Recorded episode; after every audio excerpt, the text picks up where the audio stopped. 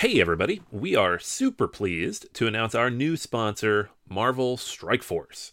Marvel Strike Force is a mobile squad RPG that allows you to battle with your favorite team of superheroes and supervillains in a fight to save the universe against threats like Doctor Doom and Apocalypse. The goal power up your favorite characters to complete missions, unlock gear and other resources, and beat other players in PvP modes such as Alliance War and Real Time Arena. And the best part Marvel Strike Force just reached its six year anniversary, which means free stuff when you sign up via our unique link in the description. The anniversary consists of weekly events and bonuses. Just complete each event, and you'll receive special awards and skins. Make sure to log in each day and every week to take advantage of all the new characters that are being released specifically for this event. This will be Marvel Strike Force's most generous event to date, so don't miss out. If we have received a unique promo code for every new user, please follow our link in the description and use the promo code MAXPOOL. M A X P O O L. Again, anybody uses that code, it is unique for all new users. Check it out. Once again, thank you so much to Marvel Strike Force for sponsoring this episode. Everybody in your crew identifies as either Big Mac Burger, McNuggets, or McCrispy Sandwich, but you're the filet fish Sandwich all day. That crispy fish, that savory tartar sauce, that melty cheese, that pillowy bun. Yeah, you get it every time. And if you love the filet of fish, right now you can catch two of the classics you love for just $6. Limited time only. Price and participation may vary. Cannot be combined with any other offer. Single item at regular price. Ba da ba ba ba.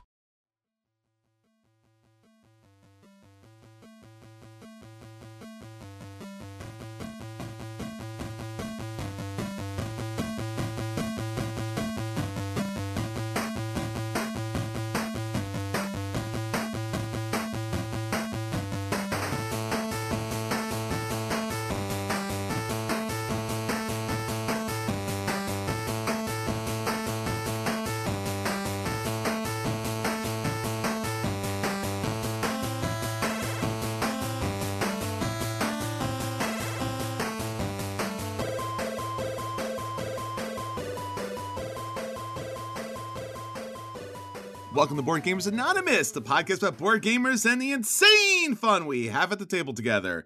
This is Chris. Hey, and this is Anthony. And this is episode 418 Board Game Geek Top 100. We like to thank all our Patreon backers for helping us bring you a brand new episode, but especially Christopher, our new backer. Thanks so much. You rock, my friend. All right, everyone, we're back and we are talking about the BGG top 100 of, I, I want to say all time, but obviously recently it's been bouncing all over the place, especially the number one. So the Board Game Geek top 100, because that's a thing, Anthony. Yeah, yeah, it is a thing. A weird thing.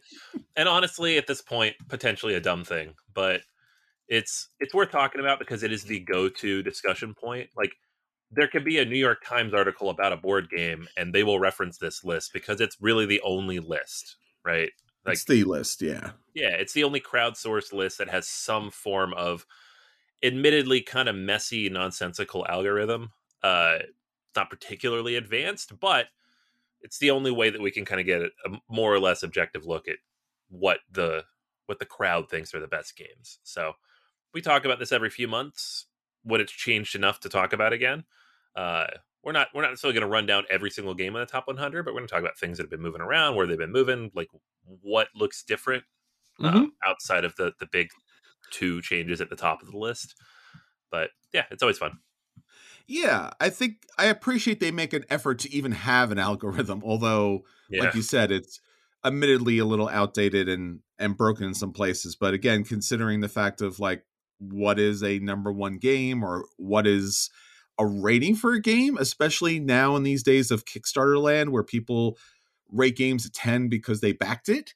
So, admittedly, I think we could have a whole episode just on how they calculate those particular metrics. But that's a whole nother podcast. Right. I think I think we have to bring in some uh some of the board game heavy math hitters for that kind of situation. But yeah. And and I guess again too, because in the past, we also used to take a look at and discuss, review Reddit used to have a pretty interesting top 100 as well, and they stopped doing that. Yeah, they which did. Is, which is weird because Reddit Reddit does everything. You know, it's Reddit. I mean, I would imagine there was probably someone in charge of that, and they're like, "This is a lot of work. I don't want to do it anymore." Um, yes. and no one wanted to step up. That's probably how it died. I, I, I can't imagine it was a conscious decision. No, I would almost guess so. Because again, it's it's one of those things where it's like, hey, this would be awesome. Like, yes, that would be awesome, but also work. Just yeah, so much work. work. but it was an interesting list because I think the Reddit list I liked a lot because it was a little more transparent and had a lot more up and down, hot, cool kind of stuff kind of incorporated. And they did compare a lot of times to the BGG list, and it wasn't radically different, but it was different. Yeah. And I and I was like, oh, that's really cool that they crowdsourced a list and it was different enough to actually produce a different top 100. And if you look back at the previous episodes, we've reviewed the Reddit list and we've compared that with BGG. So unfortunately, we don't have Reddit, but you know, take a look, take a step back and check it out. But Anthony, before we get into our feature review, there's obviously a lot of cool stuff to talk about. And in particular, what we're doing. So I know recently uh, you got a lot of like big reactions on our Patreon account for doing a post-mortem of all the Kickstarter games that you backed. And that took what, 20, 30 episodes? it might. Yeah. I've done one so far. I've got too many more to go. I don't know. I probably have to do two more episodes realistically. So. uh yeah. Yeah. I just like the idea, like post mortem. Like, really, there was a lot of ways you could have gone with that, and you went post mortem. I'm just like, oh yeah. no.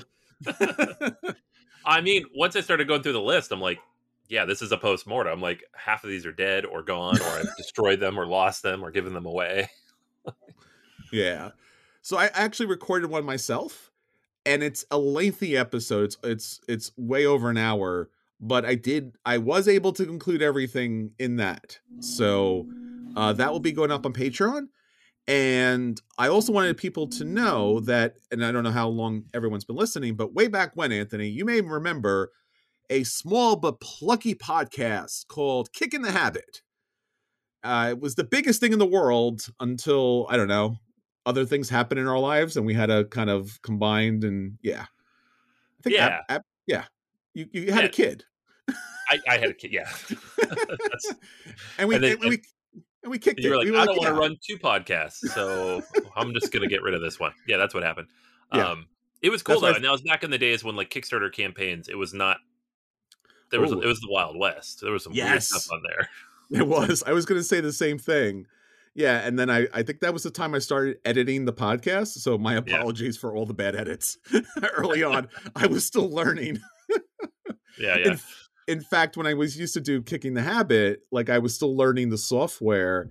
And what I would do was I would record the whole episode straight with no edits because at back then I did not know how to edit the podcast competently. And then if I did like a if I crashed, like if I messed up majorly, I would re-record it. So ugh, that was there was, was, a lot of painful time. days. That was yeah. really but nonetheless, uh somewhere uh, in the internet there are those episodes and as anthony said it was the wild wild west because basically each and every week i was kind of reviewing i think like five or six games and like five out of the six games were like illegal ip copyright infringements you know from like random person it wasn't like it is now so i am bringing that back on patreon and obviously there is not that level of just craziness i know it's there we just don't need to look at it like we did. Back then it was like in our face because it was the only games on Kickstarter mm-hmm. And now you have legit companies producing games. So uh on the Tuesdays when Kickstarter kicks all their games off, I know GameFound is out there.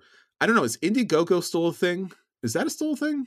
I don't think so. No. All right. Not for board games. Backer no. Kit does some stuff though. Backer Kit for sure. And then I guess Hasbro if you really want to right. you know if you really want to go down mean, that road. They they do, and then they're like, "You all didn't give us enough money, canceled." don't you love that campaign where like they raised over a million dollars and they're like, no, not enough money. She's like, really? Terrible. It's a lot of money for a board game. they're like, yeah, no, we want Gloomhaven money. We want Frosthaven money. It's like, well, then make Frosthaven. What are you doing?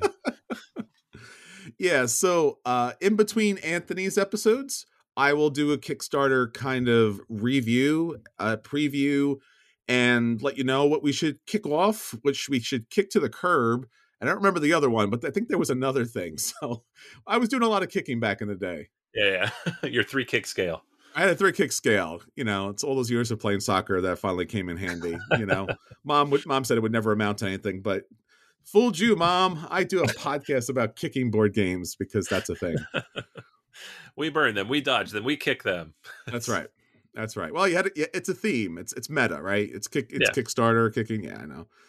Yeah. So uh, I think that'll be fun. And I'm going to run straight to the different things. And again, thank you all for letting us know what you would like to hear on Patreon. And definitely hitting us up on our Discord channel because we're here to produce content for all of you. So uh, we'll produce more content, get that stuff out to all of you, and hopefully that'll help you on your future purchases. All right, Anthony. So that's what's happening with us.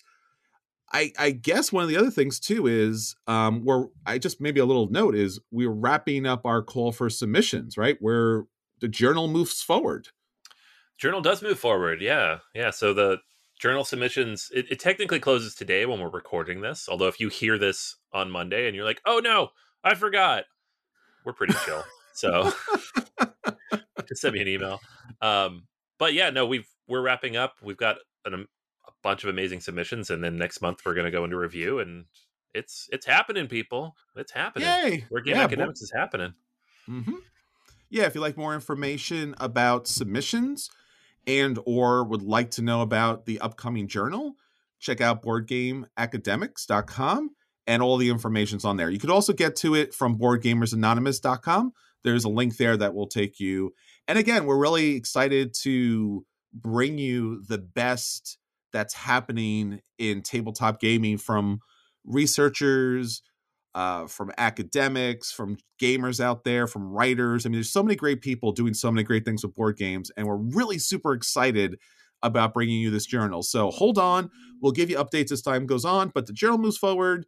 Thank you all for submitting. Again, if you haven't, Anthony is listening in through his podcast player, so just yell randomly at it, and somehow he'll know because yeah. you know it's a thing.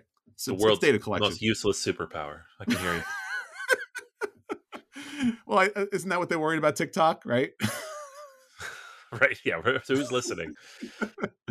All right. So that's everything that's going on with us. Anthony, what's happening with our friends? What's our question of the week? Yeah, yeah. Question of the week this week is what is the best piece of advice you've ever received related to the board gaming hobby? So it's pretty open ended. Lots of open ended questions here, and uh, the answers are equally open ended. so, um, over on the Patreon, we uh, we ask these questions, and uh, people get to answer them for a chance to win something in our weekly giveaway or bi weekly giveaway. Um, Whiskey Punk says play three games three to four times before you put a final opinion on it. Games I loved on first play ended up in mediocrity. Games I wasn't a big fan of at first, I ended up loving after a few more plays. So basically don't no knee jerk reactions. Gotcha. I agree. Um, Drew says there's a temptation as you get into the hobby that a game is better if it is more complex, though that is often untrue. Each person has a sweet spot of enjoyable complexity, and it is okay if you differ from others. Enjoy the games you love. Absolutely. Uh, and then over in the Discord, DeBrig says, "Don't judge a game by its theme. I'm not a huge fan of wizard magician themed board games and have often veered away from them. But just mm. as recently, a gaming group I joined played Mystic Paths, and I had a blast. Went as far as adding it to my collection. Um, I I agree as well. Like that's a tough one because there are certain themes that I like. Even if I like the game, I still find myself being like, I just don't want to mess around with Cthulhu. like, um, Arkham Horror card game is brilliant. I've had I have all the stuff up until they started rebooting it, and it's just I never want to play it because it's thematically. But then when I do play it, I'm like I have fun. So it's it's like getting over that hump. Um, so I, agree with that piece of advice. I need to do it more. Gotcha. Uh, over on the Facebook, a bunch of people left comments as well. So uh, we have Tommy says, "Remember why you're playing. It's about fun and socializing." Matt says, "Whenever possible, try before you buy." Um, uh, Jeremiah says, "You do not have to own all the games." Well, you know what, Jeremiah? Whoa, whoa, whoa, you! Are wrong. Just kidding. We love you. Um, you can't Wait open all the games. You're running out of space. Wait. no one told me that. yeah, they should have. um, and then a friend of the show, Fed, says the best advice I got is about how to store pieces in games. Uh, first, using bead plastic bags because not all games have bags to put pieces in. Sandwich bags are too big, take up too much room. Um, also mentions you don't have to buy the hotness because someone else will buy it, which is true. Yeah. Where yeah. were you people when it, when we started the hobby? Come on, what the heck? I know. Like I buy all the hotness. I got all these stupid bags. I don't know what I'm doing. There you go. But but yeah, no, I mean I think when we get into the hobby sometimes you're really excited. It's a new thing, bright eyes, mm-hmm. big you're just like you dive in, you start making random purchases and getting stuff all over the place. Um, we talked about our, a lot of this on our collection episode a couple months ago, like a mindset going into collecting versus just buying. Mm. Uh, I, th- I, definitely recommend listening back to that, especially if you're newish to the hobby, because sure. intentionality early on can really help out later on. Like you, then you don't have to go back through in like a year, two years, three years, and get rid of all this stuff that you never actually liked, but it sounded cool. Mm. So that's that's my advice that I wish I'd received. I don't think I received much advice, but I wish I'd received that one. Uh, yeah, I mean it's a cha- it's a changing landscape. I think when we first started, the hobby was obviously I mean, it's been around for a while, the modern board gaming hobby, but as far as purchasing concerned, I think there was like it's almost like comic books, right? There was like the golden age where you had like the Sid Sackson games and you had like I guess maybe even further back, you had your chess and checkers and your kind of just generic abstracts. But I don't know. It's an it's it's certainly a new age, and trying to figure out what the best thing as far as like how to kind of manage all of this. I don't. I'd like to say that this advice hits because it should. It's it's well worn, you know, knowledge. It just always feels it feels rough, I guess. But I I, I think I along the side of if you I, I, guess the best thing is hmm. It's it's hard. I, think games coming back into print like do not panic. I think once upon a time there were grail games that were never going to come back but i think we've seen this now more than ever. Games just get reprinted or rethemed so i think it's not necessary to go crazy in the secondary market or back a kickstarter because the game will see table time or new life or reinvented in some sort of way. So I think you can hold out. I think the FOMO is much less of a thing than it used to be. Yeah, I would agree with that. You know, I, I know Vasel said that for a long time, and when he started saying that, it wasn't really true. so, it wasn't. It was not true at all. like Vasel's law was just it was nonsense, but it, it kind of is true now because yes. of Kickstarter and because of crowdfunding and because there is so much money in bringing those old games back. Yeah, um, I think there really aren't a lot of Grail games left. Yeah, I think back in the day, Drew and I, I think it was the New Year thing, and I made this wild prediction that El Grande was going to get reprinted, and it did, which was shocking because I don't think I have any superpowers, but I guess I do. And but now everything does, right? Everything gets reprinted, rethemed, you know, and the secondary market is no longer like that chokehold where you're buying that extra faction and blood rage for four hundred dollars because right. even the companies are willing to just reprint a thing to make money. Yeah. Well, thank you, everybody. That's awesome. Some really good advice that we wish we had right, right. back in the day, to say the least. All right, so that's everything that's going on with our friends out there. Anthony, let's talk about the stuff that we want to get to the table because clearly we have not learned from our friends out there. What are our acquisition stories this week? All right, yeah. So we talked about this game a little bit last week on the Board Game Geek Hotness. Um, Galactic Renaissance is yeah. a new game from the designer of Inis.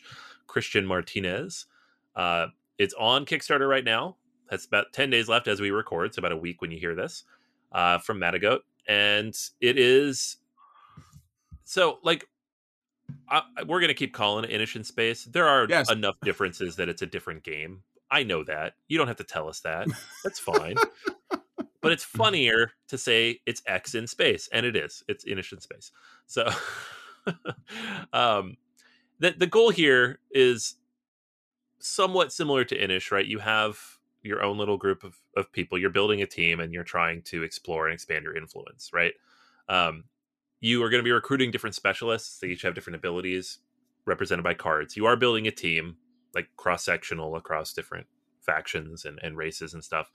Um, you'll be exploring the galaxy. There's different locations you can go to. So you're traveling through all these portals to visit these, you know, long lost civilizations and different planets. And then you're trying to expand your influence with your little miniature guys. Um, so you send out your emissaries and you kind of build these relationships throughout the the galaxy. Uh, and so within each of those mechanics, there are a lot of similarities, but they are all slightly different. Like looking through the game, like, and that's good. I'm glad because it is tough when a game comes out like this, especially from a designer of a game that was, you know, it's been out for years, and they're just like, oh yeah, no, it's it's the same thing but in space, but we tweaked a few things that people didn't like, and you're like, oh okay, I guess that's good. Um, I don't know what I think about that. Uh, in this case, you know, it's somewhere in between, right? It's a little bit more. It's a little bit more different than like a Gaia Project to Terra Mystica, but it's not like a completely, completely different game. It's a spiritual successor. Um, it's very pretty, right? You have all these different miniatures. The artwork is fantastic. Um, the I, I don't know if it's the same artist or not as Inis. I'm just checking taking a look now. I know Inis has multiple artists on it, but it has a very distinct art style mm-hmm. that I really liked. This seems same. to be a different artist, but the the look is still good, right? Like it has some of the pasteliness that we've been seeing a lot of sci-fi games lately, but it's not like hardcore pastel, right? Sure. Um, I don't know what we should call that, like pastel core, but yeah, there you go there's a lot of it lately. It's and so space. There's a lot of different ways you can do it. It can be very clean and dark. It can be very clean and bright. It can be kind of grungy and gross. Um, this seems to be like a little bit of all three, right? Where there's color and there's interesting things and it's exciting, but then also you're finding a lot of dirty, old, gross, broken things. So that's kind of my favorite version of space, like almost like a cowboy bebop kind of aesthetic. Sure. Um, yeah where there's a lot going on. So it looks cool. I am tempted to back it. They're claiming that they're giving you like a $60 or 60 euro discount on MSRP. So um, to check the math on that, but that seems pretty good uh, for a Kickstarter campaign. Um, and I really like Inis a lot. So the, my only holdback on this is that I don't get a ton of I don't get that game to the table very often. It's yeah. group dependent. It's time dependent. Um, the rules are a little tricky. And this one looks like it could fall in that same bucket. Uh, so I don't know. But I, I I really want to play it for sure. And then it's just a matter of like, do I think someone else will get it or should I just back it and then I have it in case, you know, I have the group for it in the future. So mm. uh Galactic Renaissance on Kickstarter now. It is again another week or so, and it is not too terribly stupid expensive. You can, think, the all in for this is hundred euros plus shipping, um, which compared to a lot of other games on Kickstarter right now is pretty darn good. The the new no. stuff on Fel Games costs more than that, and those are remakes of old games. So, ooh, ooh, burn. Burn indeed. Yes. That's that's like my bar now. Like, is it better deal than that? Yeah, of course it is. Jeez. Um, that's, a, that's a low bar, my friend. That's yeah, a low bar. yeah. Yeah, and shipping's dumb because of course it is, but it's shipping it's not, is really it's it's not more obscene than anybody else. So Galactic Renaissance, everybody, on Kickstarter now. I, I you know, there's a look, there's companies that just produce I, I don't even know. What I want to say I don't want to say better. I don't want to say like the best games or like let's say just the most successful games, right? There are just companies out there that are just like the monolith of like board game publishers. And then there's like the second or third tier class companies that are just out there, and a lot of these European publishers and designers out there. I've always loved Matagot. I just there's something about that company and the one I'll talk about in a minute that I just I have a there has a, a special place in my heart. They they just do something different. They swing. They they they take those broad swings for the fences. They don't always work, and they're they're kind of hard to find, but they sincerely try to create something original and fresh and cool. And this again, this looks kind of like that again. So I'm I'm pretty happy that it's something out there. Now, yeah. again, it's kind of inicious. we're not, not that we're not saying that. Yeah. I mean, it's it's dudes spreading out and interacting with each other on kind of a modular map. And so I guess it has this... a lot in common in that way, but it's it's not you're not all working towards a singular objective like in Inis. There's a lot more going on. Sure. It's the victory points kind of thing. Can you collect, you know, the maximum victory points needed for the game? But again, is this the I don't I don't want to necessarily use like the Terra Mystica to the Gaia project? Is that the new thing? Like do a cool fantasy thing and then like if that does or doesn't work, go to space and just do that know. again? Yeah. like I feel like this is more than that, but also is that at the same time, right? So like recently we also saw like Dwellings of Elder Vale kind of yeah. morph into Andromeda's Edge. Uh-huh.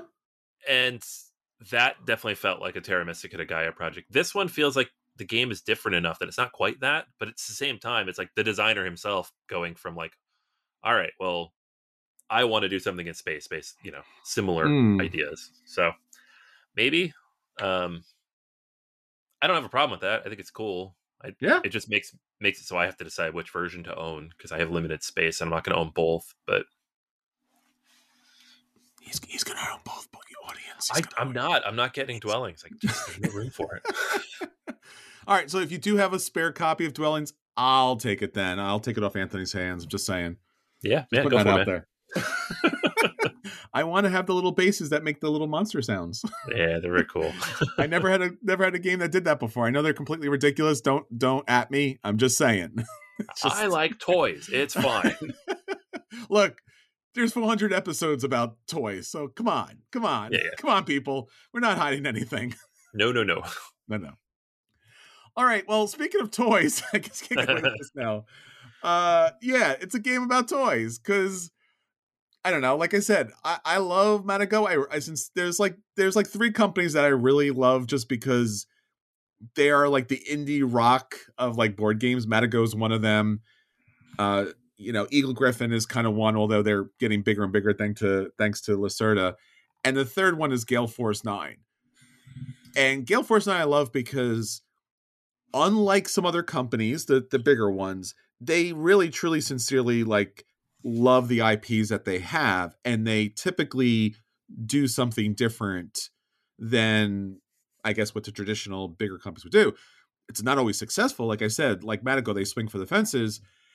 And this game is Star Trek Away Mission. So you have either stopped listening because you're not a Star Trek fan or you're you're 100% on board, but if you're still on board for one more second, hold on, because basically what it is is you get to play with Star Trek toys because it's it's a skirmish game in which you are doing, you know, missions and objectives and things like that, and it's two factions fighting against each other, and it's all set in the next generation era.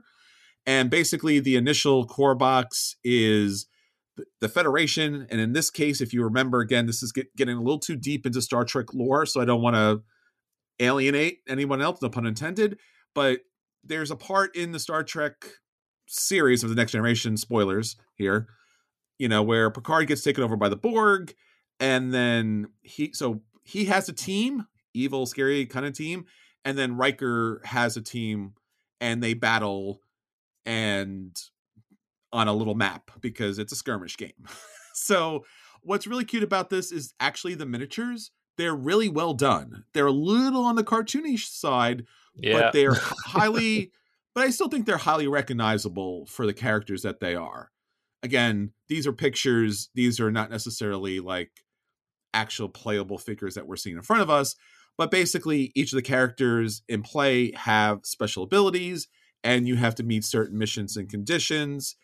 And again, what's fun about this is because you get to play with more toys because there's also two other expansions coming out there's a Klingon expansion, a Romulan expansion, and again, not to deep dive too deep, but Gowron's house is here. So if you know what Gowron is, who Gowron is, Emperor of the Klingon Empire, he's here. He's got a faction, and then Sela's factions here for the Romulans. Again, if you know that kind of deep.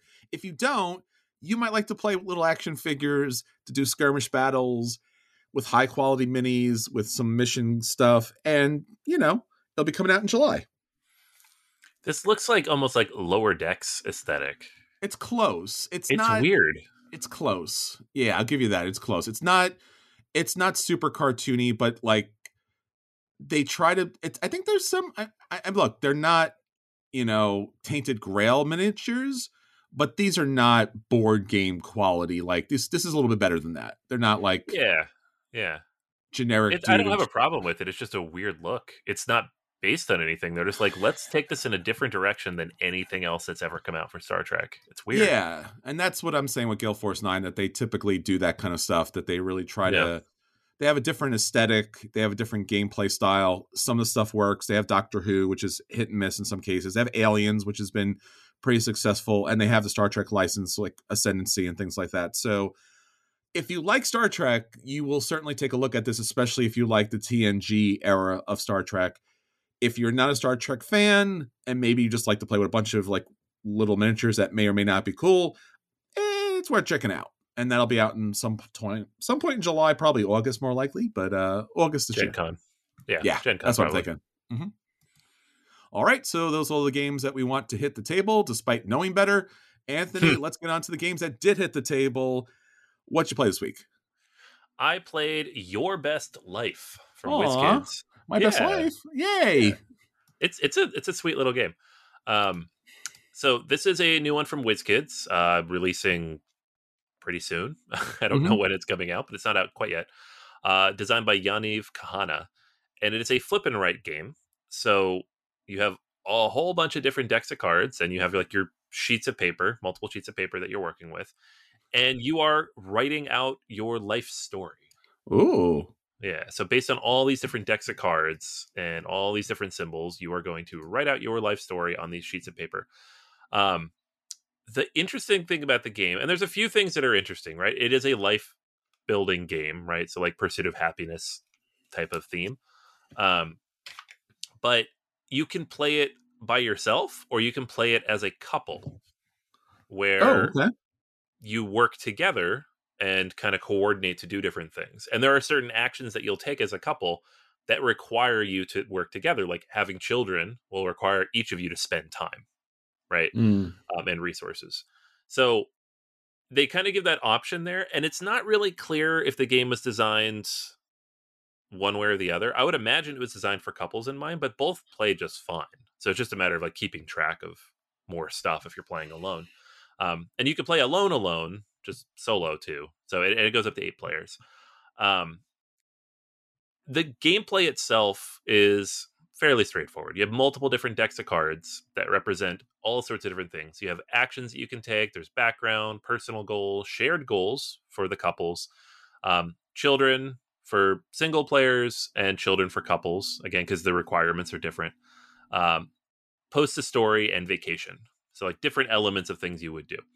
Uh, you also have to like manage a stress track. So the stress track can go in the wrong direction or it can go in the right direction. Uh, you kind of have to manage that. If it goes too far to the right, you're going to lose points. If it goes too far to the left, you're going to gain points. So you can have like, happiness versus like meltdown effectively. Um, you also have like these personal goals and shared goals that you're going to work with that you're trying to achieve on your throughout the game. Um, as far as how it all looks laid out from there, it is fairly abstracted, right? So, like your sheet is as you'd expect in any kind of flip and write, like a bunch of little boxes and symbols that you're going to be checking off, right? So, and it, they have little pictures on there. There's like birds and like things representing your life, and the artwork's very simplistic, but you know, bright and colorful and interesting to look at. But you're not really engaging with things that represent life as much, except on the cards themselves as they kind of come up. Um, there are a whole bunch of different symbols. So, like the actions themselves, you have like, health, knowledge, social, money, time, and good luck. You got to keep track of all of that. And then there's additional symbols that represent relaxation, stress, happiness, balance, opportunity, and joy. So, it is a symbol heavy game, is a iconography heavy game. Um, and like any flipping right, you are like trying to manage and chain stuff together, right? So, like as you check off boxes in your education track, you want that to reflect in your career track, but also not let other tracks get too low or don't go too far in that career track that might increase your stress too much. Like there's a lot to to manage here without it becoming like overly complex. Um I would say in terms of like flip and write games, it's probably smack in the middle in terms of complexity. It's not it's not like up there with like your Twilight inscriptions, right? Which take two hours and there's a lot to keep track of, and you have four sheets that you're constantly working with. But it's not like a very basic, like welcome to type of thing either that takes 15, 20 minutes and you knock it out and it's relatively straightforward. There are multiple decks of cards. There's lots of things lying on this table, lots of different actions available to you to take. And you kind of have to manage and balance not all of it like any good flip and right, roll and right, you you can kind of specialize a little bit, but enough of it. Otherwise, you're not going to do very well. Um, I don't know how I felt about it because I like a good flip and right. I like when they're a little more complex without being overly complex. And the game is very thematic in as much as a game like this can be, where it tries to give you like you have a background and you have these goals that you're working towards, and you have to um, you know advance in certain tracks based on your goals and it kind of pushes you in a certain direction right? So if you have a personal goal to become a doctor you obviously need to move up in the knowledge track right to to achieve that. But at the same time at the end it really just kind of becomes a number crunching thing you're like i need this track to go up i need this track to stay here i need this track to go over here like it's a flipping right right like you're trying to manage numbers on tracks yeah um, which i is kind of the thing that turns some people off on these types of games. Mm-hmm. Um, I generally like that though, and this one for whatever reason didn't quite click with me as much as I would have liked. And I think it's probably just because it's super fiddly. Like, sure. if you look at this game set up on the table, there are multiple decks of cards. There's the river of cards. There's all the different sheets you have in front of you. Um, like there's the you know your family sheet plus your own personal best life sheet plus the goals that you've drawn. Uh, there's dice that are rolling to reflect different things that can happen and stress, like how much stress you're going to gain from different things. So there's a lot to keep track of, and it just doesn't feel like it quite gels in terms of the complexity and the payoff that you get from that. But I like the idea so much, like, and the idea that you can play like as a couple is so cool.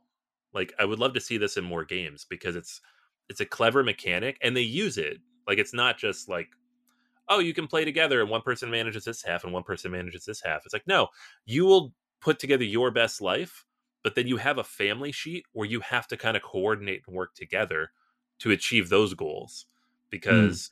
that's what it's like, right? You can sure. go live your career and have your hobbies and do all your stuff, but if you're not working together with your partner on that family sheet, then life's not going to be good. so, uh, I thought that was a really cool idea and it works really well.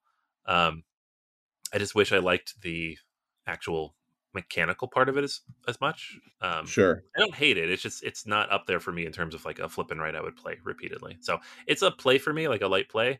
I'll probably hold on to it, but um, it's not it, it's not top tier. Like I had really high hopes when I started playing this. like, there's some really cool ideas here. This is such a clever thing, and at the end of the day, it is just check this box, check this box, manage this box, check this box here's a bunch of icons. Use these icons efficiently. yeah, you know the drill, Chris. You'd hate this, except the theme would be cool, and you'd find that cool, and then the mechanics, yeah, what they are. Yeah, I mean, like we. Like this is your life. It's a flipping right. Ah, this is a horrible life. no, I don't yeah. want to. I don't want to write anything down in my life. I just I don't want to be flipping things. Yeah. Themat, like you said, thematically, I appreciate this like the I, more games need to be this because so I mean we all have either close relationships, partners, lifelong partners, hopefully, and like games can help you know facilitate, develop, strengthen those kind of relationships. Actually, um, our friend Dave and uh, he was talking about this, like you know, the idea of playing games with his wife and just how that you know started his relationship uh, and strengthened it throughout. And I think thematically we need more of this. Now, when I was recently doing my Kickstarter postmortem, one of the games that I did re- did talk about was something I did back on Kickstarter, and it's like dot dot dot, and then they held hands. Mm. And I was really stoked about that because that was the first time I had seen a game that was like like a designer driven game that was about two players playing a couple relationship kind of situation. This is before Fog of Love came out. Right. And the game means well, but the game typically more or less because it needs to be a game kind of distracts from the thematic appeal of it, right? Because like you said, then it then eventually it just comes down to like needing symbols. and it just like it, it's broken as far as the thematic kind of integration. But again, you don't want mm-hmm. something that's just not a game, that's just a game experience, which is just also not good. Right. Yeah. So, yeah. I think this game with the couple version and when working on those family goals, it works. Sure. It's just too often you end up skewing towards the part where that's not what you're doing. Like if they could purely focus on that, like a between two cities style cooperative work together on this middle thing. I don't know what that looks like, and that's not what this game is. So I'm not saying this game should be that, but I think it should. Cause yeah, maybe it should. But I mean, if that's the strongest version of this, and that provides a different twist on it, because again, I'm not mad. It's just there's a lot of flipping rights, and there's a lot of right rolling right games. Like do something. I yeah. just want something a little different as far as what my games are providing. Yeah, I, I, feel like if you could get a whole table of just couples together, this game might sing in that situation. Okay. So like it's one of the reasons I'm holding on to it because I want to be able to try that, like get four couples at a table. Just you know, full transparency, I did not do before this review because I just don't sure. have wasn't able to do that. But you know, it tells you you can play alone. It also tells you you can play a mix, and I just don't think it works quite as well in that sense. Gotcha. All right, cool. Yeah, I mean, I'm glad that I'm glad that they went the extra effort there. I appreciate that. Yeah. Um, on the opposite side, I guess I played one of the heaviest, I guess at least Uwe Rosenberg games that are out there. I played Caverna. Uh, Caverna is currently up on Board Game Arena, and as Anthony kind of alerted me, you can also play it solo, which I think is a lot of fun because when you play the heavy, and not necessarily heavy, heavy, but when you play like the sprawling kind of heavy games where you need to like visualize multiple boards and there's a lot of things like a lot of things are updating and accounting for. It's really nice to be able to get the run through of this. So anthony and i have talked about caverna for many years. I bought i guess the copy when it came out. It was crazy expensive at least back in the day. It was $90 like oh my god why would you pay $90 for a board game? That's insane. Who would do that? No one would ever do that. Damn it. such an innocent uh, time but I did. And again, it came with like $90 worth of content because it did come with all the endless number of animeeples and it was just a great game. It was well worth the price. Again, I don't know what it would cost today. Maybe I know that it's still around that price, but if they release it on Kickstarter, probably be $200 game mm-hmm. at this point. I guess if you consider the new Agricola, they recently came out, whatever was the 15 year anniversary edition, which is like crazy expensive for no particular reason. So yeah let's talk about Caverna. Anthony loves Caverna. I'm not talking about Agricola, so no hate here. Yeah, right? we're, we're talking about Caverna. Caverna, all good. Uh, you know, Caverna is your cave farmers, and it's a worker placement game, and its focus is primarily on f- farming, but it lets you do something different than the traditional Agricola. So it's not just about producing crops and dealing with animals. You also have an actual cave that you're able to dig out and build a home. So just like Agricola, you build like your little house here, you're building a cave, which is a little more dynamic. I, I like the cave structure better than I like the house structure. Almost when you play Agricola, you're almost like suffering. Again, I know it's misery farming, but you're almost mm. suffering with the fact that like it never seems like you're going to be able to build your house and your house infringes on your farmland, which again is also thematically cool, but also painful. Here, the cave it's its own thing And because Caverna is really well known for the fact that, like, where Agricola, you will get punished and killed if you don't do everything. Here in Caverna, you only get kind of tweaked if you don't do at least one of everything, like one of every animal or something like that. But Caverna allows you to have a wide market of, you know, dwellings and special buildings that you could put into your cave, which will allow you to create your own engine and your own victory point machine. So no longer is it like you have to just produce animals and food. Here you could produce literally everything that's in the game. It could be rubies, it could be stone, it could be wood. Everything's going to score again, depending on the number of players in the game, because all the tiles are out there and available if you're playing with all the players. Less players, less tiles, obviously. So less options. So if you can, even though it does take a long time, I would recommend playing with the larger player count because it does give you more options in the game and it makes the game a lot more fun. So basically, you have your two dwarves, they go out there, and again, worker placement style, they, they're getting resources so that you could do things, especially building and farming. But Caverna also has this mechanic, which it kind of loosely defines as like going out and foraging, but it's weapon. the, the icons are weapon based. So it's like, I don't know if you're foraging is more, more as like ransacking and pillaging. So, and you have a special chart where you'll be able to get resources based on the level of of you know military upgrade that your dwarf has. So again, it offers a really cool kind of mechanic where almost every worker placement game wants you to get more workers. But here, you could stick with your two workers and just upgrade them to be like the greatest warriors ever and forage uh, stuff to fill and uh, you know populate and never and do everything else that you need. So there is there's a balance and even the game itself says like hey if everyone else has like multiple you know dwarves is focusing on getting a lot of workers and one person is just going off and just using its two workers that person's going to win because they have those spots kind of open just to them generally. So the game has some really cool tension. You could do both things. It's not just one thing or the other.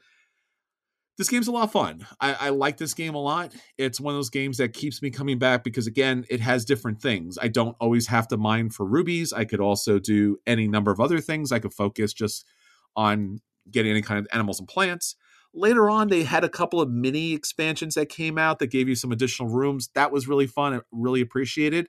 They also had an expansion, which was Caverna the Forgotten Folk, which allows you to start your, you know, cave off with a particular, you know, I guess folk species. So it could have been elves, dwarf elves, it could be trolls, it could be any number of different mythical creatures that kind of start you off. And then they have different gameplay rules for those recently they came out or coming out with uh, Caverna Frantic Fiends, which is kind of a different take on this. It's basically an additional board or additional level kind of module that comes into play, which allows you to deal with orcs because I guess Tolkien, right? So orcs are in play here. And basically, they're going to mess with your stuff, steal your stuff, and your job is to trap them, to, you know, air quotes, you know, I guess forge them away from this life to the next life, uh, or bribe them based on using resources that you have in the game. So, haven't played that expansion yet, have played the other expansions. Still loving Caverna, still a great game, whether you play it online, which I kind of recommend because I think BGA did a good uh, implementation here, or you're playing in person, which I highly recommend. The highly, even though it's a table hog, I think the physical presence and play and visualization of it is the best version of that game. So yeah, Caverna still gets a buy for me. Oh yeah, same here. Um, such a great game. It's funny though. It's it's a weird one for I guess for us in particular because it's like probably each of our number two, right? For yeah. Rosenberg games. Yes. But then the number ones don't overlap at all. Go go watch yeah. our Rosenberg tier list to, to know what we're talking about. Um, but it is amazing. I think we can agree on that. Absolutely. All right, so that's all the games hitting our table this week. Anthony, let's get to our feature review, which again is the Board Game Geek Top 100 Games. It's come down from the mountain. We're all supposed to praise it, look at it. It's a thing. It's big. It's important. It's powerful. It's the top 100. yeah, it's it's a funny thing. Like I wasn't aware of this when I first got into the hobby. I think that my first awareness of it was we were playing Seven Wonders at Myriad, and you said, "Oh, this is like one of the top games of all time." I'm like, based on what? like, you can't just say that. that. based on what, and, and then you're like, "Oh, this thing." Like, oh, cool. Um, and then since then, I've been obsessed with it. So we don't I mean, I don't think it's a particularly complex formula they use, but we don't know what it is, and we're not the types of people to tell you. And I don't want y'all telling me I'm wrong. So all I know is it's r- loosely based on the ratings people give it, the number of people who've played it, and the recency of the game and the, and the plays. And they have some adjustments in there for things like excessive tens and ones, although those adjustments are not capable of keeping the manipulation out of the ratings completely. Sure. So it's basically if a game has been around for a while, has a ton of plays and owners, and has a high rating on average, it will rank highly on this list. Sure. Um, and it tends to like benefit more like older game, not even older, but like games that have been out for a little bit, like a year or two, that have a very dedicated following. So like Kickstarter releases or like heavy euros, and then the people love those, which we've seen recently with Brass Birmingham jumping up to number one.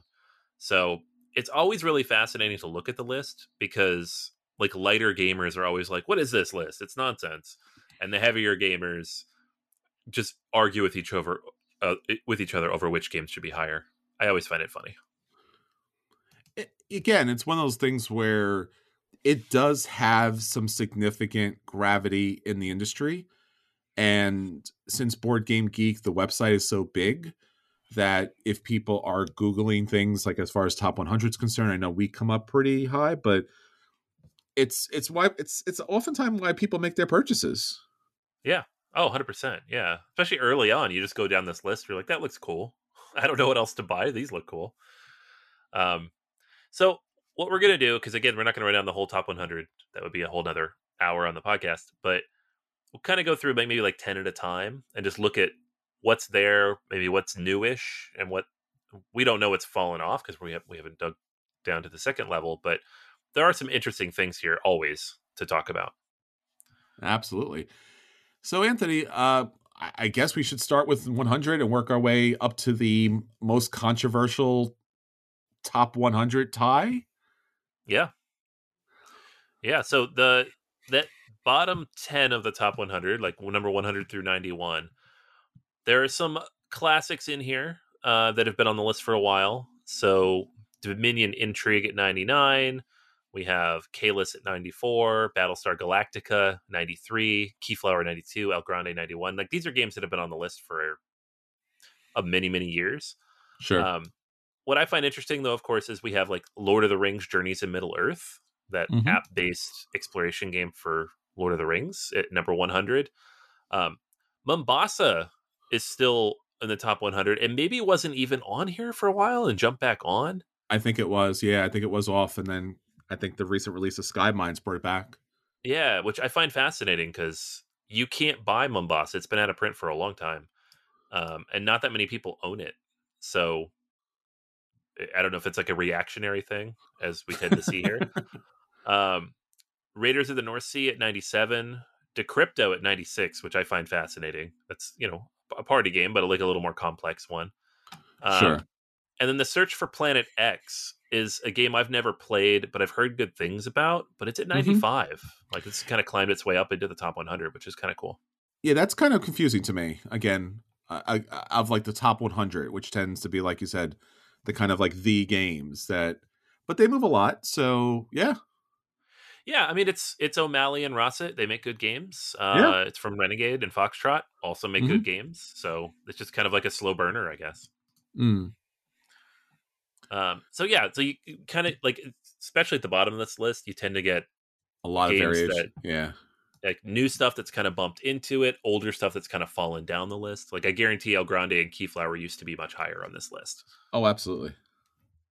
Um, so the the next batch of ten uh, a similar mix, but I, I think it skews a little newer. So we have Architects of the West Kingdom at 90. We have Obsession at 89, which is great. I'm, I'm glad to see Obsession on the top 100. That's really cool. Yeah. Um, and a lot, Tainted... and you can, and I'm sorry, you can see a lot of these games where they're independent designers and it's a one kind of shot and it's amazing to see them in the top 100. I think that's just it's it's beautiful thing. It's it's really nice that again we we kind of criticize the algorithm, but it's great that it caught that. Yeah, yeah, and like that one was a game that we were shouting the praises of almost immediately. Yes. Right? Um, and it it was uh, shut up and sit down, kind of giving their rave review of it that kind of pushed it over the edge, and people were like hunting it down and trying to get copies, and it jumped into the top 100. Yes. And I'm happy that happened because it's well worth it. True, true. Um, 88 is Tainted Grail: The Fall of Avalon. This is yet another one of those Awaken Realms games. Awaken Realms is one of those companies that's like kind of quietly starting to take over the top 100. So Mhm. they have a few games on here, um, none of which I've played, unfortunately. But it's interesting to see like how because sometimes those Kickstarter games they get on here and then they fall down because the people who initially backed it all backed it. They all put in their ratings at once, and then not that many more people do. But these ones kind of keep moving. Sure.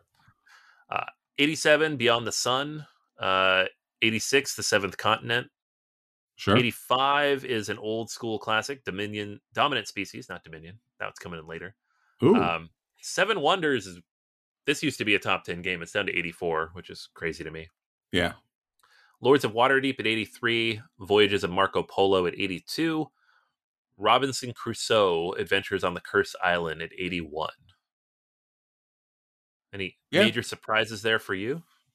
No, I mean these are games that we reviewed and played way back in the day. I mean, some of these are I mean, they're about a decade old in some cases and I'm really glad that they they found an audience and have kept an audience because again, like you do have your games like Tainted Grail which are just like the production is like off the chart. Like we haven't seen anything like that. They got the Kickstarter, you know, bounce and bump and everything like that. No hate against Tainted Grail, great game, but like the idea that Robinson Crusoe, The Voyages, Waterdeep, you know, Seven Wonders, like again, they were higher back in the day, but still really great that they're here. Dominant species, Yeah. of course, too. Mm-hmm. Yeah, and like one of the things too, like if you're like looking at this list and trying to figure out what you want, that I encourage you to do is don't just look at the ranking, look at the number of votes Yes. that it gets, right? Because some of these games, we'll talk about a couple, don't have that many. It's just all the people who rated it gave it a 10, right? So Sure. it bumps it up the list a little bit. And that doesn't mean it's bad. It just means it's more niche, right? It doesn't have as broad of an audience. And if you don't know what you like yet, buying a game like that can be might be great, it might be a big mistake. It's hard to know. yeah, like you'll take a look at number 80 versus number 81. Number 80, we're looking at like 18,000 votes, but number 81 has 40,000 votes. Yeah. Yeah, it's such a big difference. Yeah. Um and why it access game Algorithm. type, age of the game, right? Mm-hmm. Robinson Crusoe is six years older than Teotihuacan, which is number 80. Um, Mm-hmm. And Teotihuacan is a medium weight Euro, which has a much more limited audience than a cooperative game. Sure. So, speaking of 80, like we said, we got Teotihuacan, City of Gods. Uh, I expect this to kind of move up higher, assuming they don't mess up the Kickstarter Deluxe Edition that they're doing. Sure. Pe- Like a bunch of people are going to give them a lot of money and get that game in and rate the heck out of it. So that's going to happen. It's happen. a great game. And uh, like you said, it's somehow probably missed some people. So the Kickstarter Yeah. will take care of that. Oh yeah. Um, 79 is Cthulhu Death May Die. I, I didn't Mhm. realize this was so high, but I've heard good things. I just again I don't like Cthulhu, so I'm just not gonna play it. Don't look Cthulhu hear you say that, man. yeah, yeah. Uh, Fields of Arle 78 from Uwe Rosenberg. Great, great game, but only two or three players, which definitely limits its reach. Sure. Um, we have a couple of games here. Like you'll notice on this list, sometimes you have two versions of a game, and I really wish they would fix this because it drives me hate that. nuts. I really hate it. I'm sorry. Yeah, because like you got me a poster at one point, which was the BGG Top 100, where you mark off what you've played. Yeah. and it'll have like War of the Ring Second Edition. Of course, I've played that, and then First Edition. I'm like, I will never play that. Why would I play that just to mark it off on my sheet? yes. Ah, yes. It's a, drives me crazy. so, anyways, through the ages, the old version is at number seventy-seven, um, Mhm. which is still brilliant. It's just a new age, a new story is much higher. That's all. yes. And it's Um, yeah, Agricola Revised Edition, the 2016 edition, is at 76. Um, again, again, same same same deal. Yep.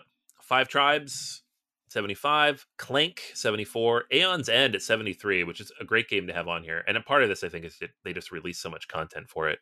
Mm-hmm. Um, they keep releasing new stuff every year. Race for the Galaxy at 72. Classic. Uh, yet another example of an old version of a better game. Eclipse First Edition at 71. Weird. I know. Just like take it out of the list if there's a newer version that ranks higher. That's all. As long it as just, the newer version ranks higher, drop the other one out. It just keeps space away from other games that could get that that kind of recognition. And yeah. I mean, the designers are should be cool with it. I don't. I mean, I don't know. Look, I mean, that's a whole other episode, I guess. I, yeah, like, I don't know. How how different is it? Is it uh, is it so different that it needs its own thing? I don't know. It yeah. It I I never understood that logic of when Board Game Geek decides something gets a new entry versus just updating the old one. Because sometimes they do actually just like you know squeeze them all into the same thing, which again is is problematic because now you're trying to find a thing. You're like, oh, there's different editions under the same heading. I right. think they should just. I honestly, I think they should just retire them, give them their own list. Mm-hmm. Like Eclipse, you know, the highest rank it hit was this, and it's retired at that rank. Like it's mm-hmm. there's a new edition now. Yeah, yeah. You can't find the old one; it's out of print. The better, the new one is objectively better. So yeah, yeah, yeah. Just keep it, but just put it in a different list. Like you know, Hall of Hall of Fame classic retired It's just it clutters. It clutters, my yeah. friend. So much clutter. All right, moving on to the next chunk. We've got 70 as Azul. Brilliant game. Uh, Azul. 69 Grand Austria Hotel. This is 100% because of the expansion, I think. so, yes. Uh, Android Netrunner holding strong at 68. It used to be higher, but it's out of print now. But it's it's a brilliant game. I wish somehow they could figure out a way to bring it back. Gotcha. Uh, Kingdom Death Monster at 67. This used to be a lot higher too, but yes, it still has less than 10,000 votes, despite it's, an average rating of 8.5. So it's just not enough people have played it. It's too expensive, unfortunately. Expensive. Like, would love to play it, but yeah. Uh, Paladins of the West Kingdom at 66. The Gallerist, my second favorite Lisboa adjacent Lacerda game um, at 65. Mechs versus Minions still holding strong on the top 100. Love this. Number 64. That's amazing. That's crazy. Yeah.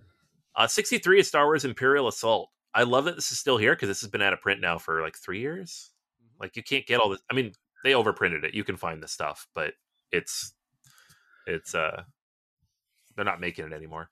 Mm-hmm. Le Havre 62, and then the Quacks of Quedlinburg, number 61 from 2018 this game jumped into the top 100 pretty quickly. I feel like it's been slowly inching its way up too. Yeah, they just the new big box kind of helped too. I'm sure. Yeah, 41,000 votes on that one. Lots and lots of players of Quacks. Yep. Uh, next batch we have yet another Lacerda game. There's a bunch of these on here. Uh, we have two actually in this chunk. Uh, Kanban EV at 60 and Lisboa at 57. So, and honestly, I think that's the right order. I would say. Okay. Uh, if you're going from the Gallerist to Kanban to Lisboa. I'm okay right. with that order. Uh. Clans of Caledonia at 59. Uh, this is just such a great little game, and they have new content coming for it soon, which is amazing. Sleeping Gods at 58. I'm su- this one does not have a lot of ratings, but mm-hmm. it jumped up pretty high. I think the I think this is I I played this. It's like you love it or you don't play it. I think we we've seen we've talked about that a lot in these game on this like right. top 100 list. Like this is an expensive, involved game, and it's only meant for a certain group, and that's what has landed it here. Because I think if other people play it, who are you know general audiences, I don't think it's this high. Yeah, I would agree. Yeah, same as Kingdom Death because only 60, 7,600 votes. Oh yeah, like, yeah, much smaller audience. uh, the crew, the quest for Planet Nine is at 56, but the newer version of this is higher. So another one mm-hmm. of those instances. Sure. Um, Power Grid at 55. This is another game that used to be in the top 10, but just, you know, there's yeah. so many good games out there. Tzolk'in at 54. Crokinole is my favorite entry on the top 100 because it is 150 years old, but it's at number 53. so, gotcha. Um, the first of the Pandemic Legacies, Season Zero, is at number 52. And then these Alexander Pfister games, I don't know how he does it, but he gets know. them up here. 51 is Maracaibo. Yeah, I don't. It doesn't make much sense. So, yeah. right. I like Maracaibo more than you, but I still wouldn't put it in the top 100. So, yeah, that's the thing. Like, I'm not against the game. Like, I, it's yeah, it's fine. It's a fine. Yeah, yeah. It's it's just too long. Better um, with the um, expansion, I'm sure. Yeah, yeah, that definitely adds a lot. Uh, so it moving into this the top half, the top 50, we have the Mansions of Madness second edition at number 50, Pandemic Legacy season 2 at 49. Um, some really recent ones that I love, uh, Cascadia at 48 and On Mars at 47. So this is yeah, On Mars is being this high is really surprising compared to his other Lacerda games out there. Yeah, On Mars is objectively brilliant. It's just so complex, but like mm-hmm. thematically, mm-hmm. it works so well. Um, which is part of the reason I think his newest game is not as high. Mm. Uh, Anachrony at 46, high concept, high reward. And then we have the the original version of Agricola still ranks higher than the revised at 45. um, Blood Rage at 44, Underwater Cities 43, and then Caverna, which you talked about today, at 42. Yay! uh, Puerto Rico at one time was the number one game on here. It's down to 41, but it's still wow. in the top 100, and I can't see it going anywhere. Yeah. Uh, moving on to the next batch, we have uh, a lot of newer games here. Pax Pamir Second Edition at 40. Marvel Champions, the card game, has gotten up to 39 at this point, which is amazing. Crazy. Uh, Too Many Bones at 38. Uh, Great Western Trail Second Edition, and this is, I think, the first edition is still higher. It's at 37. Weird. Why? No, stop doing this stuff. This is I. We all love what we love, and we respect it. But this is that one game where every time I look at it, I'm like, how is this so highly rated? I don't. But, but like two editions of it. I know. Just, yes. two editions in the top 50 and there'll be more because there's new versions of this coming out like argentina yeah. and like new zealand there's gonna be some Ugh. sheep yep so food chain magnate uh splotter number yep. 36 uh 35 is mission deep sea for the crew so again both versions on here deep sea is better so if you're gonna get one get that it's a yep. better game agreed um barrage moved up to 34 despite the early bad ratings like this game had like a 6.5 for a long time from Kickstarter backers who were angry at it. Yeah. But it's it's up to an 8.18 now. It is a good game, so it got overcome. Uh, Mage Knight at 33 and Viticulture Essential Edition at 32 with Everdell at 31. So all games from like the last five, six years, except for Mage Knight. Sure. Um, Orleans 30, Lost Ruins of Arnak 29. Uh, 28 is Root. That one kind of keeps climbing up the list. I, I, don't know if it ever got higher than that, but it's it's been up here for a little while now. Mm-hmm. Uh, Arkham Horror, the card game at 27, which I agree with, but again, I just can't get myself to play this thing. um, Terra Mystica at 26, all time classic. 25 is Wingspan. This was higher at some point, right? Because we were watching this climb it was right around. I think it might have been as high as twenty. I'm I'm I'm blanking on it because I know that like we've talked about this game for a very long time, and I predicted it would it would pop like this, and it has. But I'm not sure. I think it stalled mm. a little bit, but it's pretty high for a relatively oh, yeah. new game. Yeah, and it, part of that too is it has like almost eighty thousand votes. It's one of the higher oh, yeah. voted games on the list. Mm-hmm. Um, Clank Legacy Acquisitions Incorporated. These legacy games do really well because the people who play them play them a lot, and they love them. Yeah, yeah, yeah. Which fair, I get it. I love Pandemic's Legacy Season One. I gave it a ten, but I haven't played the other ones, so I don't rate them. Mm-hmm. Therefore, they're not on my list. Uh, Feast for Odin at twenty three. I think this is the highest rated Rosenberg game. So mm. you know, just saying. Boo. Just Boo. saying. Just Boo. saying. If we go back to that list, just saying. Take your odd food and get out of here, kid. Uh, Eclipse Second Dawn for the Galaxy, all the way up to 22 already it's a 2020 release, but no one could really find it outside of backers until like last year. So yeah, pretty cool. Uh, Concordia 21, just an all time classic. Sure. Uh, so now we're into the top 20, and this is where things they settle, and then some things will surge forward. So Brass Lancashire at 20. Obviously, number one is Birmingham. So both of them in the top 20 is interesting. Mm-hmm. Um, Awaken Realms dropped Nemesis into the top 20 somehow. I know people love it. I just these big, expansive, expensive Awaken Realms games. I don't know how they do it. That's true. Uh, we have Seven Wonders Duel, which I think might be the highest in terms of number of plays on this list. If Terraforming sure. Mars isn't uh, mm. at number eighteen, as in my opinion the best standalone two player game out there. Castles of Burgundy at number seventeen. It's been, it's been up there forever. It's our we put it in the essential list in our tier list last week or two weeks ago. Scythe remaining strong in the top 20 at number 16, which I'm honestly surprised by. I like Scythe. Mm-hmm. I don't love it anymore. Just I haven't played Fenris, I know. Fenris. Fenris. I gotta play Fenris. uh, but it's it's one of those games that like I thought would fall over time because it's been out for almost seven years and it just yeah. Hasn't. It's still there. So good for it. Um, we talked about Great Western Trail. It's at 15. I don't know why. Don't know why. I'm sorry yeah. if you love it. I know we bash on it a lot, but why? Why is this game here? um, Twilight Struggle, another one-time number one game at number 14. Yep. Uh, Through the Ages, a new story of civilization. The updated that... version is higher at number 13, as it should be.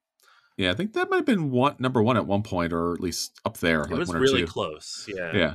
There's only been seven or eight number one games, and I can't remember what they all are. Um, it's like Puerto Rico, uh, Twilight Struggle, Twilight Struggle, Pandemic Gloomhaven, Legacy. Pandemic Legacy. There's a couple more. Yeah. Um, Dune Imperium has been really high on this list for a long time. Crazy, and when man. it first got this high, I was like, nonsense. That game is not that good. They've since released expansions that I think make it that good. Yes. And so I guess I'm okay with it now. I like it a lot. Number 12 is still really high. so Yeah, it's really high. I mean, I love Dune and I and I, I do love the game. I'm just I'm always surprised that's there. Yeah. Same. Um, Gaia Project 11, which I just it's it's got to be one of those things like people who play it because Terra Mystica is lower rated, but Terra. Mystica is the game they keep supporting. Yeah, so like they crazy more support. Stuff. I don't yeah. understand. I don't. Again, I it's a again in my opinion, my humble opinion, it's a better game than Terra Mystica, but I don't know why it's here number eleven. I don't. Again, like you said, maybe like the people who play it love it because they play Terra Mystica play Gaia Project because they know they love it. Like it's already known that it would yeah. be the like they agree with us, I guess, in that way. Yeah, it's just weird because they have made man. no new content for Gaia Project despite this love. Yeah. So. Spirit Island at number ten, all time great cooperative game, and they do mm-hmm. keep supporting that. And it's got forty three thousand plays, which is crazy considering how heavy it is and how niche it is. Um, Star Wars Rebellion and War of the Ring Second Edition are back to back, and they have been back to back for a little while and I love it because War of the Ring is one above number eight. yes, we we just did this. We just did this we with our, our March Madness, right? But I again, know. It's I mean it's kind of funny too because like these games are very reflective of our own top 100s. So yeah, so no, absolutely. Yeah, yeah. and it, it's the funny thing to me too is like Star Wars Rebellion has almost eleven thousand more plays than War of the Ring Second Edition. It doesn't get that many plays, but it's so good. And it's been around. I mean, it's been around for quite some time too. So yeah. right. Uh, all right. Number seven is. I mean, it can be here. It's fine, but it annoys me for reasons. Um, Gloomhaven, Jaws of the Lion. Nope, should not be here. Sorry. Because it's just a stripped down version of Gloomhaven, and you know what? Frosthaven will be on this list within six months, and, and it'll it'll like pop it'll populate within the top ten and then we'll have three games that are basically the same mechanics in the top ten. uh, fine, yeah. and I like Gloomhaven. I'm just I don't like this. I want diversity so people can find diverse games, not look at it and be like, I guess I have to go buy Gloomhaven because it's yeah. everywhere. And oh, you know what? I actually hate it. so, there you go. Uh, Terraforming Mars at number six. I think this got as high as number three at one point, mm-hmm. but this top ten is all kind of interchangeable. Number five, Twilight Imperium fourth edition. And you know what? It's interesting. Like doing this now, I just realized that TI three and War of the Ring first edition are no longer on this list. They yep. have fallen off. They're probably on page two. so, I'm sure.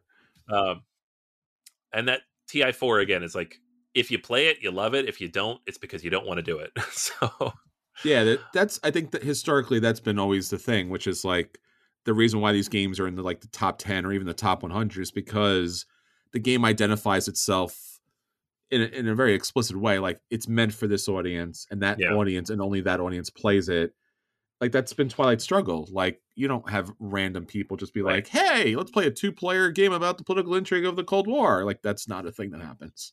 Yeah, people self-select out of it. So like when people yeah. get all weird, like, "How is this game better than this game?" It's it's not. There's just more people who identify as the type of gamer who would play that game. Yeah. Than the other one. That's all it mm-hmm. is. That's, that's what this list is, people. It's fine. Um, it's a good list. Yeah, absolutely. Yeah. The one that does throw me off a little, and it's fine because the game is super hot, but Ark Nova is the kind of game that everybody played, right? Yes. It's it's a, a broad appeal Euro. It's heavy, but not so heavy. It's not a Lacerda that people are like overwhelmed by, and it it still gets those high ratings. So it's at number four. I mean, it's it's what te- I mean. The fact that it's above Terraforming Mars mm-hmm. blows my mind yeah. And and I got to say it's because it's just a little more accessible because of the the deck and because of the artwork and the it's a it's terraforming Mars should never I don't know. Look, that's a whole other story. that's a story for another day, but the, the, fact that it's number 4, number 4 man, 2021 this came out. Number 4. Yeah. It's, like and mid-pandemic too. Like when people weren't even back at the table yet this game came out. Yeah, it's interesting to see if this game might hit number 1 at some point very soon. It's got a rating that could get it there. It just needs enough people playing it. But yeah, yeah, like you said, it's going on Board Game Arena soon. Like it's and it, and then for a time it was on like sale, which I was shocked. It mm-hmm. was like half off a bunch of places too. So I think a lot of people picked it up. Yep, expansion coming out this year too. So crazy. It's it's gonna go. Um, okay, so then the top three, which all three of these games have been number one at some point in the last eight years. Uh-huh. Gloomhaven at three, Pandemic Legacy season one at two, and Brass Birmingham at one. Gloomhaven was number one for almost five years. Um, like we never thought that would change, and of course things change, but mm-hmm. it was up there forever.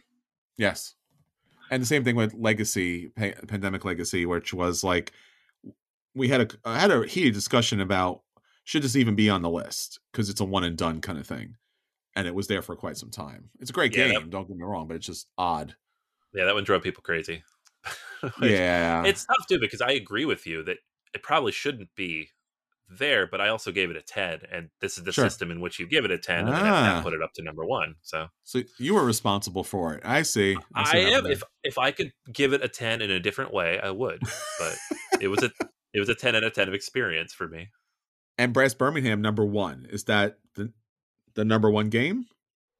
No. But it is a game that if you play it, if you're the type of person who's going to play a game like Brass, you're going to love this game. Yes. And you're going to give it a good rating. Like I give it a 9.5. I think it's brilliant. It's in my top 10. Is it the best game on this list? That's a subjective statement, so who knows? But I am surprised to see it so strongly. Like there are other games that I wouldn't be as surprised as he'd do this. This is a surprising number one. Not in the fact that it's bad. It's in my top 100 somewhere, and I can't remember but it did get the Kickstarter backing, it did get the nice pieces, it did get the iron clays to go along with it.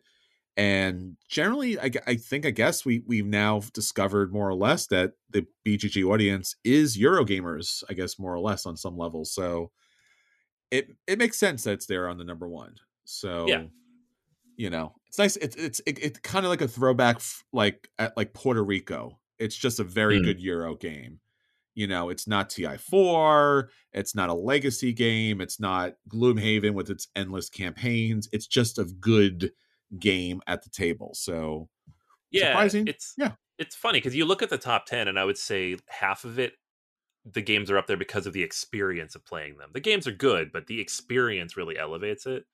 Like a rebellion a war of the ring a twilight sure. imperium a gloomhaven a pandemic legacy season one they're all really well designed but the mm-hmm. experience is what really pushes it to the next level. Games like Brass or Ark Nova or Terraforming Mars, it's just the game. It's just a game, that one shot kind of situation yeah. instead of like massive X number of hours or X number of campaigns, which again, if you look at, you know, like the top 10, it's Spirit Island is is is a long kind of campaign game. Depending how you look at it, Rebellion's a campaign game. War of the Ring, Gloomhaven is that that big. I mean, this is the shrunk down version, but still multiple kind of campaigns. And then Terraform Mars, like you said, Terraform Mars, Ark Nova, Brass, Birmingham are their own little thing. And then TI4, Gloomhaven, and Pandemic are big. They're just big. Yeah. They're big and long. Yeah, they're the kind of games you tell stories about. Like, oh, yes. you won't believe what happened at our table last night. Like it was crazy. Whereas brass, you're like, yeah, I won. what did you I do? How'd game. you win? I don't know. Someone took my stuff and I won. Yeah, yeah. I, I I got to go when all the beer was still out, so I used it. It was good. well, top 100 for 2023. Hopefully, you get to play all of these games because they're fantastic and they're all the top 100. Until next time, this is Chris. And this is Anthony. And we'll save you all a seat at the table. Take care, everyone.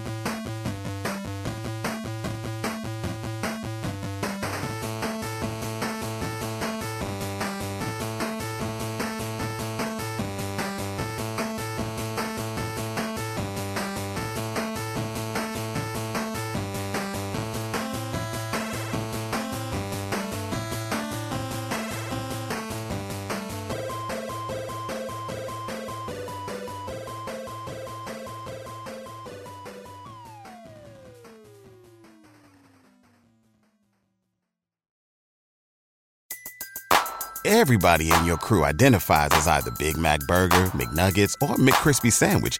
But you're the filet fish Sandwich all day. That crispy fish, that savory tartar sauce, that melty cheese, that pillowy bun. Yeah, you get it. Every time.